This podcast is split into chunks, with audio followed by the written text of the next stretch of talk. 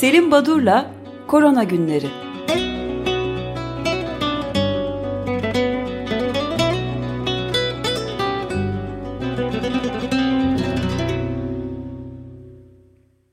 Günaydın Selim Badur, merhabalar. Günaydın, günaydın efendim. Günaydın Özdeş, günaydın Feriyal. Günaydın. Evet, bu gün özel bir program. 53. yayın dönemi ve 16. dinleyici destek günleri. 18. dinleyici destek günleri. Tabii Açık Radyo, onun dinleyicileri, kıymetini bilenler, çalışanlar, programcılar hepsi için önemli bir hafta. Biliyoruz ki programcıların gönüllü katkıları ve dinleyicilerin mali destekleriyle ayakta duran bir radyo ama hani bugünkü korona ile ilgili haberlere geçmeden biraz onlardan da bahsedeceğiz herhalde ama bu radyonun en azından bizler açısından ne ifade ettiğinin, değerinin ya da ne olduğunu, nasıl değerlendirdiğimizi biraz değinelim. Şimdi bir kere benim farklı radyolarla kıyaslama yapmayı düşündüğümde ben daha çok Avrupa ülkelerindeki bir takım radyoları dinleme olanağı buldum. Bir kere Açık Radyo'ya benzeyen bir radyonun var olduğunu hiç düşünmüyorum. Böyle bir radyo yok gerçekten Avrupa ülkelerinde. Özellikle Fransa, Belçika, İsviçre gibi ülkelerde ki çok da radyoyu dinleyen, radyoyu seven birisi olarak elimden geldiğince o ülkelerin radyolarını da izlemiştim. Ama gerçekten Açık Radyo gibi bu yaklaşımla, dünyaya bu bakış açısıyla program yapan, programcıları bir araya toplayan bir radyo yok. Aslında ne yapıyor Açık Radyo diye düşündüğümde hani slogan çok güzeldir. Onun üzerinden gitmekte, onu tekrarlamakta, yinelemekte herhalde bir sakınca yoktur, bir soru yoktur. Bu kainatın tüm seslerine, renklerine ve titreşimlerine Açık Radyo. Bu çok güzel bir tanımlama bence. Klasik ve bence çok güzel bulunmuş bir tanımlama. Ve işte havada, suda, karada yaşayan tüm canlıların sesi gerçekten böyle. Bir takım ilkeleri var elbette. İşte çoğulcu demokrasi, hukukun üstünlüğü, temel hak ve özgürlükler. Bunlardan ödün vermeden hemen hemen tüm sessizlerin ya da sessizleştirilmişlerin sesi oldu radyo. Ve bunu biz bu farklılığı Açık Radyo'nun önemli konulara, güncel konulara yaklaşımındaki farklılığı işte pandemi sürecinde de gördük. Yani beni ilgilendirdiği için buradan örnek vermeme izin verin lütfen. Biz pandemi başladıktan sonra 18 Mart'ta Korona Günleri programına başladık. Yaklaşık 5 ay, haftada 5 gün bu programı yaptık sabahları. Daha sonra haftada 2 güne, işte yeni yayın döneminde pazartesi sabahlarına koyduk Korona Günlerini. Hemen o dönemde Sayın Osman Erbek ve Kayahan Pala'nın birlikte yaptıkları koronavirüs programı girdi Perşembe sabahları. Nereden baksanız kesintisiz olarak pandemi başından beri hemen hemen her hafta Önce Sağlık programında sevgili Ayşegül Tözelen ile birlikte pandemiyi farklı konuklarla irdeliyoruz. Ama sadece bu bizim yaptığımız sağlık ya da adlarını saymaya çalıştım sağlık programları bağlamında değil. Açık Radyo'nun hemen hemen bütün programlarında pandemi farklı açılardan ele alındı. İşte şehircilik konusunda, müzik konusunda bile ele alındı. Ekonomiyi irdeleyen ya da işte sosyal yönlerini irdeleyen farklı programcıları tarafından da koronavirüs değişik açılardan değerlendirildi. Bu pandemi süreci ele alındı. Korona günlerinde aşkı da unutmayalım tabii. Evet tabii doğru. Ayşe ona kızacak ama aslında bugün böyle bir işte pandemi ve Açık Radyo'yu düşünürken belki Özdeş bilmiyordur yani biliyorsa hoş görsün beni. Ne kadardan beri ben bu Açık Radyo ailesindeyim diye düşündüm. 1999'da başlamışız biz Hasan Meriç ve Serdar Çınar. Günaydın diyelim. Evet yani 22 yıl falan olmuş Açık Radyo'nun bir şekilde temas edip Açık Radyo ailesine girmeme epey bir süre. Tabii Açık Radyo'nun da işte 53. yayın dönemi nereden baksanız çeyrek asırı geçen bir radyo bir kurum ki ülkemizde kurumların böyle çok ayakta durdukları, uzun soluklu olduklarını pek görmüyoruz. Her şey bir yıl sonra, 2 yıl sonra değişiyor. Yani gittiğiniz sinemadan lokantaya, restorana kadar her şey değişir. Gittiğiniz kafeye, kitapçıya. Açık radyo yani çeyrek asır bu, az uz bir şey değil. Ve bu programların hani içeriği ve çeşitliliği önemli ama yine ben pandemi özelinden gideyim. Çünkü pandemi her yerde, her gece konuşuluyor aslında. Ana akım medyada, işte ulusal televizyonlarda. Ama oralarda konuşulması ile Açık Radyo programcılarının pandemiye bakışı, yaklaşımı, değerlendirmesi çok farklı oluyor. Hiçbir şekilde işin sansasyonel, işte magazinsel kısmı tabii ki Açık Radyo'ya yakışır biçimde öyle alınmadı. Tamamen bilimsel temelli.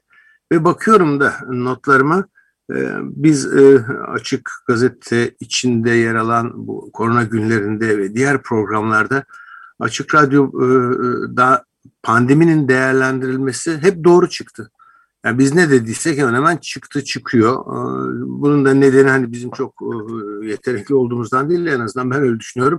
Tamamen bilimsel, objektif verilere dayanarak değerlendirme yaptığımız için.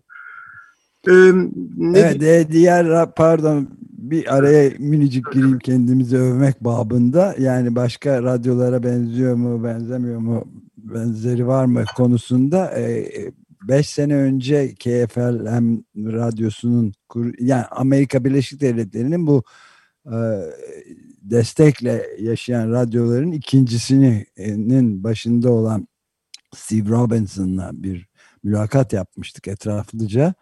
Ve o dedi ki ben Açık Radyo gibisini Amerika'da da görmedim dedi. Ki ondan gelmesi muazzam bir şey. Çünkü 53 yıllık yani o zaman 48 yıllıktı. Şimdi 53 yıllık radyocu ve benzeri yok demesi çok iftihar ettiğimiz bir şey oldu. Evet. Tabii.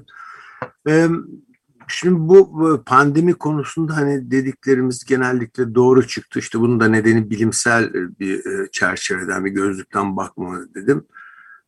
Gerçekten de bizim programa başladığımız günlerde Açık Radyo'da bu uzun sürecek bu iş dediğimiz zaman insanlar sadece yaz aylarında havalar ısınınca bu iş biter diyorlardı.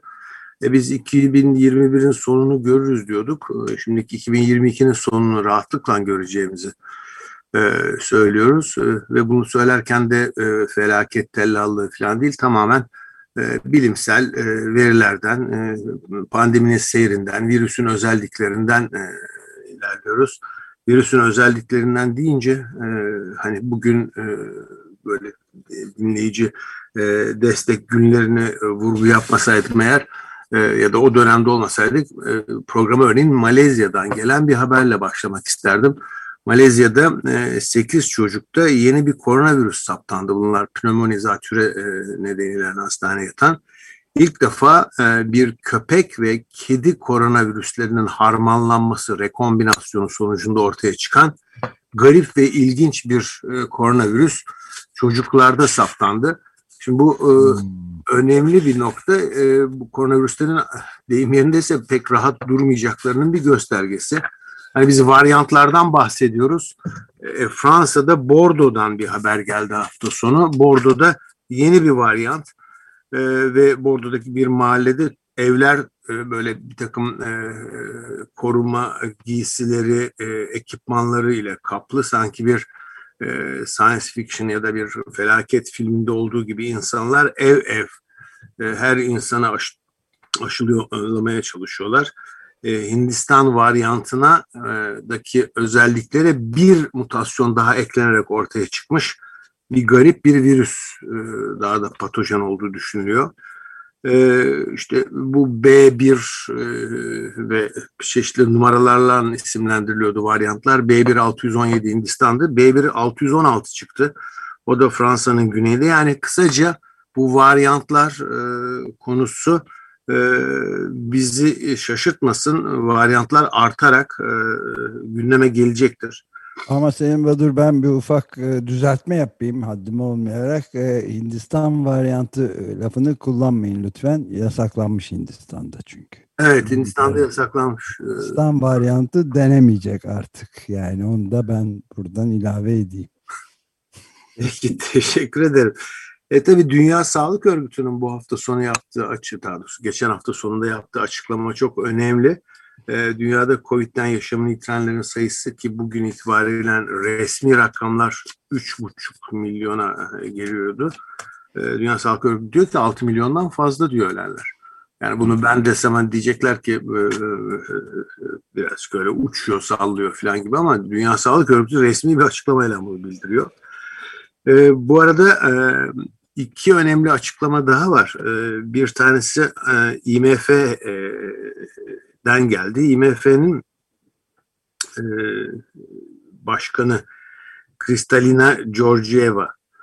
Şimdi 2021 sonuna dek dünya nüfusunun %40'ını, 2022 sonuna dek de %60'ını aşılamamız lazım diyor. IMF diyor bunu. Tabii insanların sağlığından çok pandemi sonlanmadan ekonomik krize kalıcı çözüm bulamayacağımız kaygısıyla söylüyorum diyor. Yani gayet gerçekçi bir yaklaşım.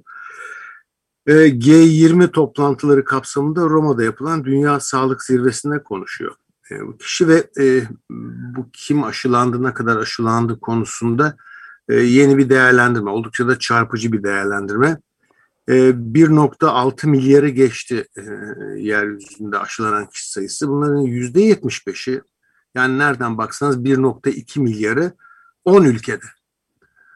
10 ülke yurttaşı aşılanmış bu kadar. Yoksul ülkelerde aşılama oranı ise 1/5.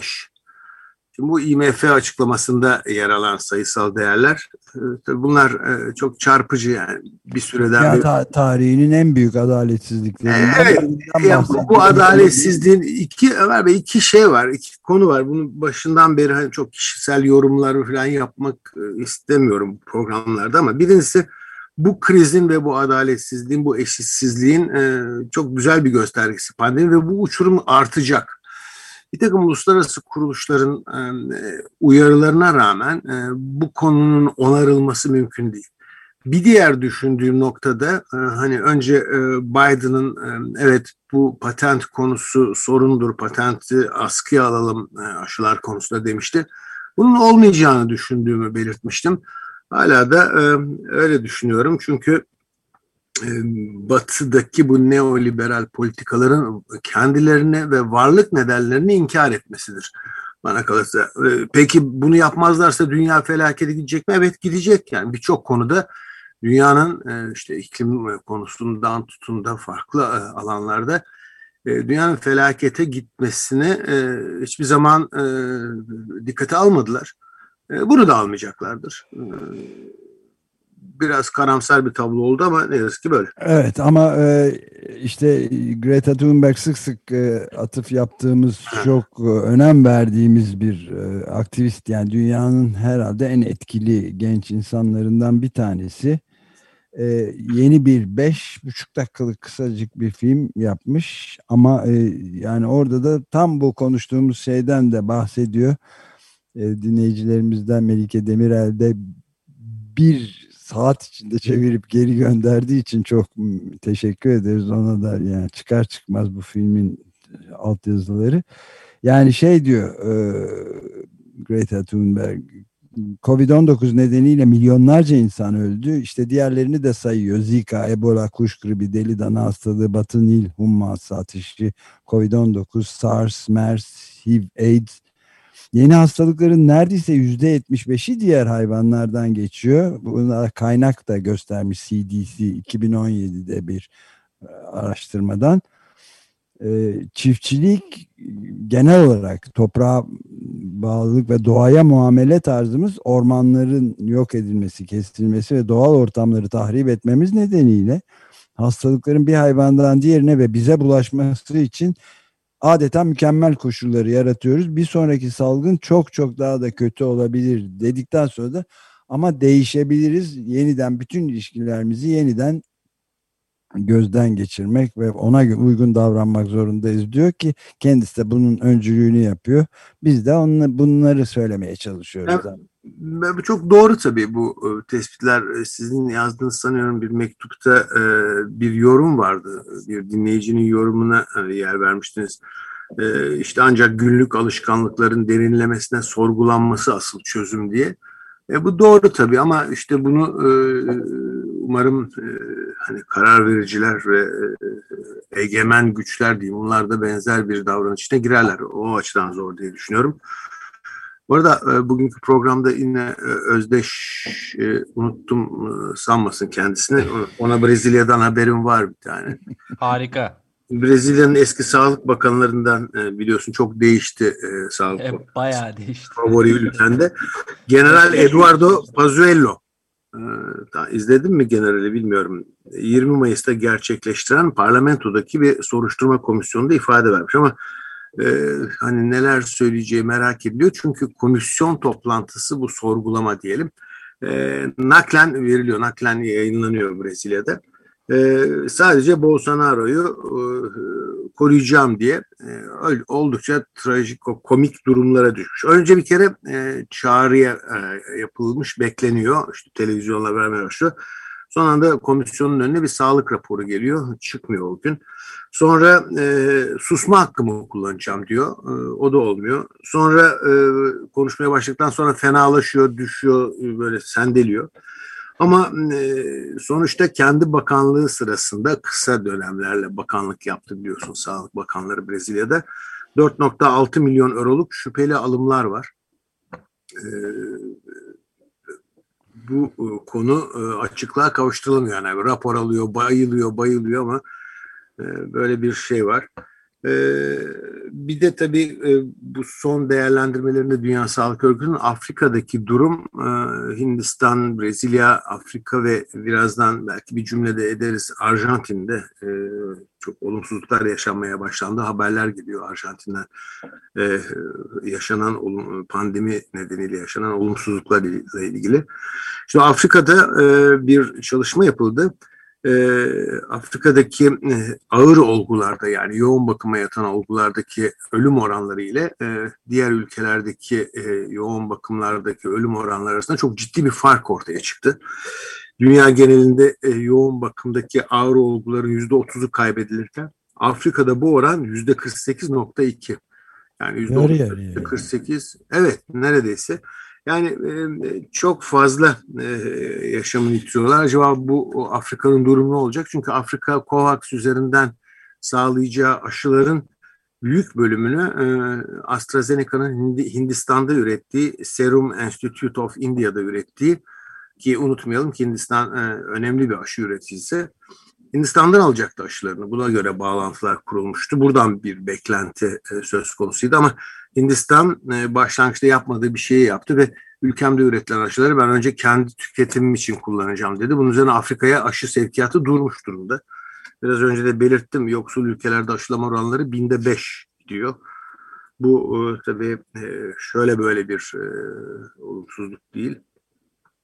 Peki bunun bir müeyyidesi olmuyor mu acaba? Yani uluslararası bir antlaşma yapmış olması gerekiyor. Yani mecbur aslında teslim etmeye bunu verdiği sözler. Biliyorsunuz Avrupa ülkeleri de yaşadılar. Evet. AstraZeneca ve BioNTech filan aşıları zamanında verildi, vadeli gibi miktarlar teslim edilemedi.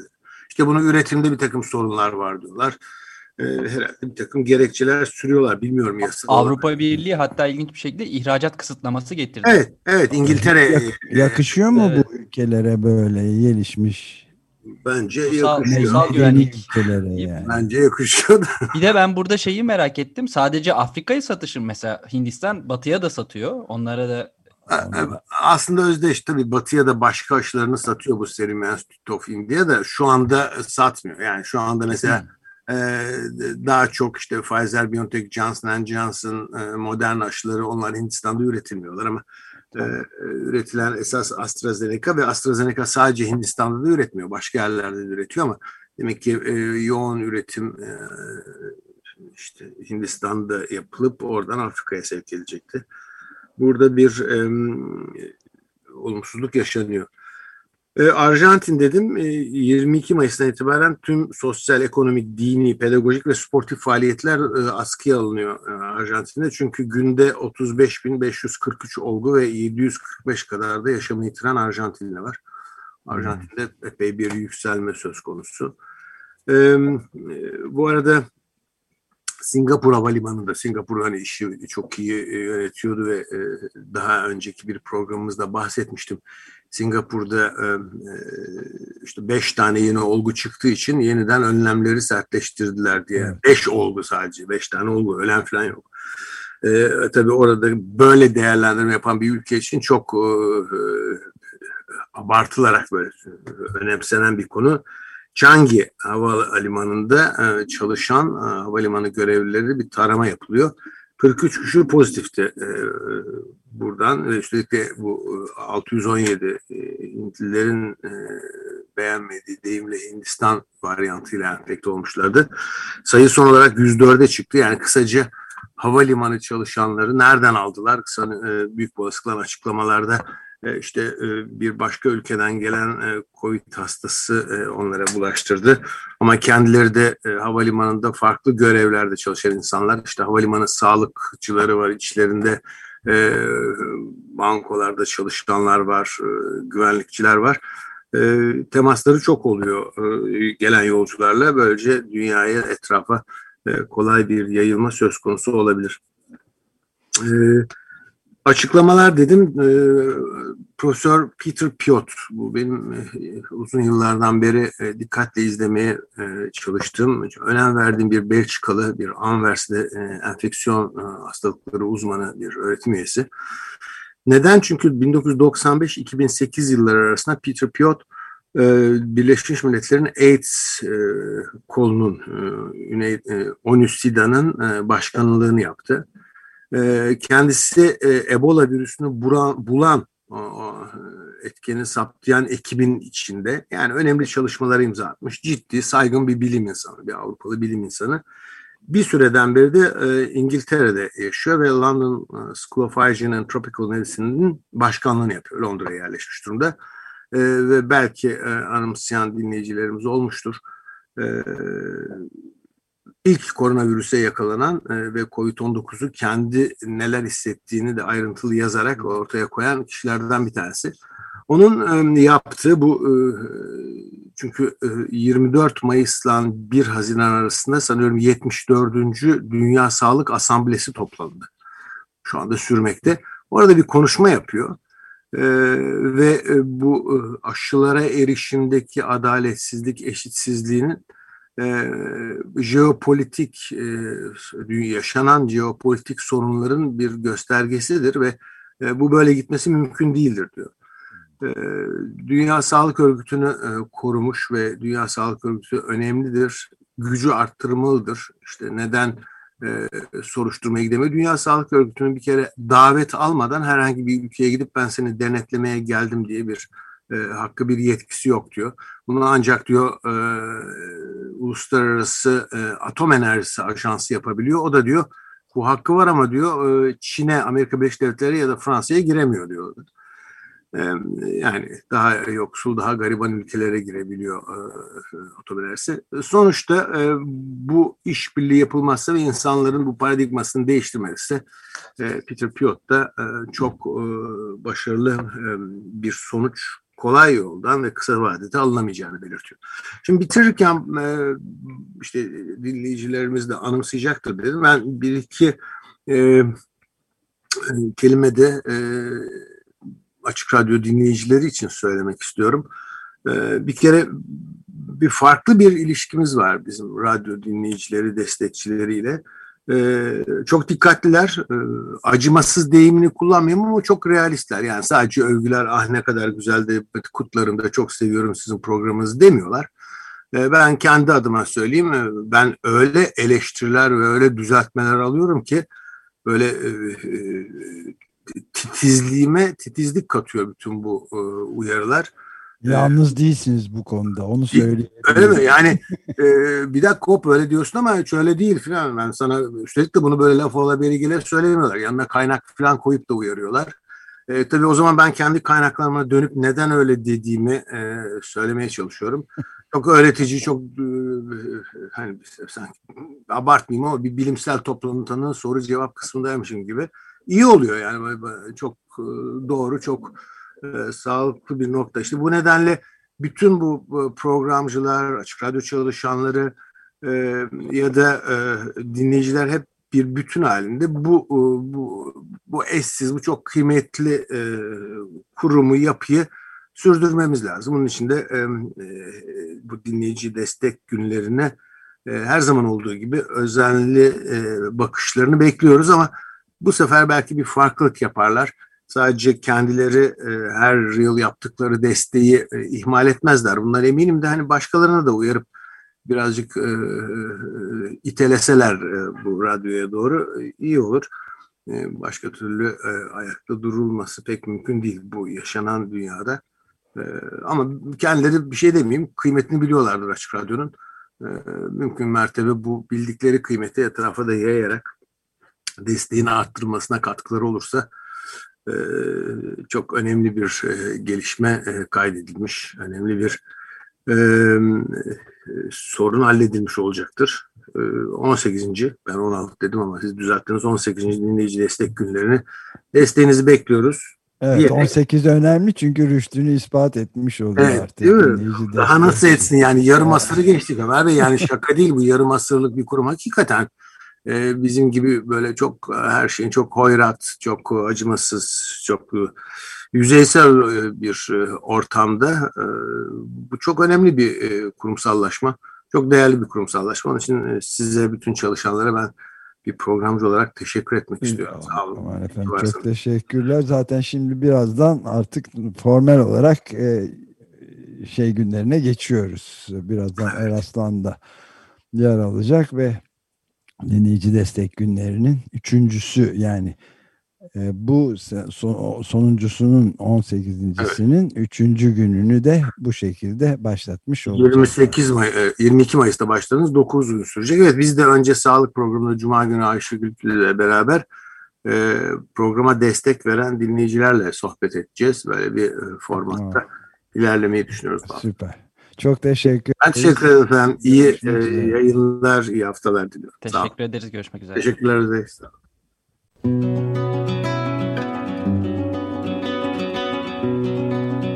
Selim Badur'la Korona Günleri.